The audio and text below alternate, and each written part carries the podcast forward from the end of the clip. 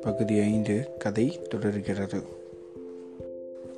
Henry தேவராஜனிடத்தில் நான் உங்கள் வீட்டிற்கு வந்து இரண்டு நாட்களுக்கு மேல் ஆகிவிட்டது என்று கூறினான். அதே நேரம் துரைக்கண்ணும் அந்த இடத்திற்கு வந்து சேர்ந்தனர் மூவரும் சேர்ந்து வண்டியில் ஏறிக்கொண்டு தேவராஜன் வீட்டை வந்தடைந்தனர். அப்போது நான் அந்த விஷயத்தை ஹென்றி தேவராஜனிடம் கூறுகிறான்.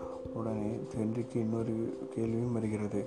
ஏன் உங்கள் வீட்டிற்கு முன்னால் இப்படி தாழ்வாரத்திற்கு மேல் இப்படி ஒரு சிவரை எழுப்பியிருக்கிறீர்கள்? என்று கேட்கிறான். அதற்கு கூறுகிறான் தேவராஜன் உங்கள் வீட்டு இடிந்திருக்கிறதே பால் இழந்து போய் கிடைக்கிறதே. எழுந்தவுடன் அதன் முகத்தில் முழிக்கக்கூடாது என்பதனால்தான் நாங்கள் அப்படி ஒரு திட்டம் போட்டு வீட்டை எப்படி கெடுத்து வைத்திருக்கிறோம் என்று அக்காமாலும் அடிக்கடி எங்களிடம் கூறும். என்ன செய்வது? அப்படி என்று தேவராஜன் கூறியதை கேட்ட துரைக்கண்ணுவுக்கு மிகவும் ஒரு ஆச்சனை யோசனை வந்தது.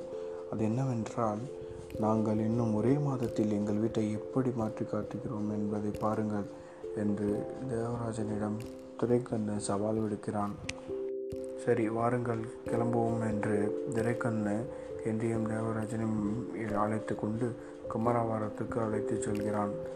அதன் பிறகு தேவராஜனும் ஹென்ரியும் துரைக்கண்ணுவின் வீட்டில் சிறிது நேரம் இருந்து அப்புறம் அவர்கள் கொடுத்த காப்பி அனைத்து முன்ற பிறகு தேவராஜன் சரி நீங்கள் பார்த்து கொள்ளுங்கள். நான் என் மாமியார் வீடு வரை போய் வைத்து வருகிறேன் என்று அவன் அவர் மாமியார் வீட்டுக்கு சென்று விட்டான்.